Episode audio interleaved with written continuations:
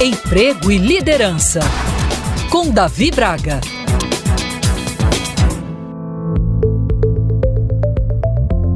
A verdade é uma só. A mentira está presente em todos os ambientes, infelizmente. As ocultações de fatos ou omissão de detalhes podem ocorrer tanto na esfera pessoal quanto na profissional. No âmbito profissional, pequenas mentiras podem levar a grandes prejuízos em vários campos, do financeiro à segurança da informação. É possível, inclusive, abalar a marca da empresa, algo tão importante hoje em dia. Disseminar falsidade para causar intrigas, manipular situações e dados são atitudes extremamente danosas para a organização e para você.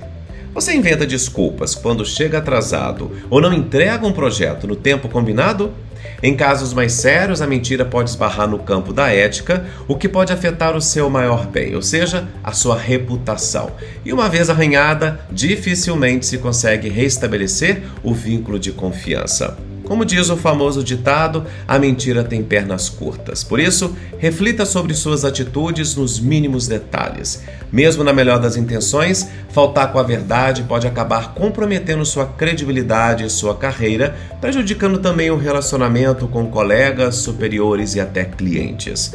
Embora pareça um clichê, a honestidade é sempre o melhor caminho a escolher, seja qual for a sua área de atuação ou posição exercida. A mentira no ambiente de trabalho, até aquelas que poderiam ser consideradas inofensivas, devem ser evitadas ao máximo porque têm potencial para provocar problemas nas relações interpessoais, além de afetar o emocional das pessoas. Alguns efeitos dessa situação são a diminuição da produtividade o aumento da busca por litígios judiciais, inclusive. Seja autêntico, mas com diplomacia e leveza. Não consegue entregar no prazo? Renegocie. Fez alguma coisa errada? Comunique.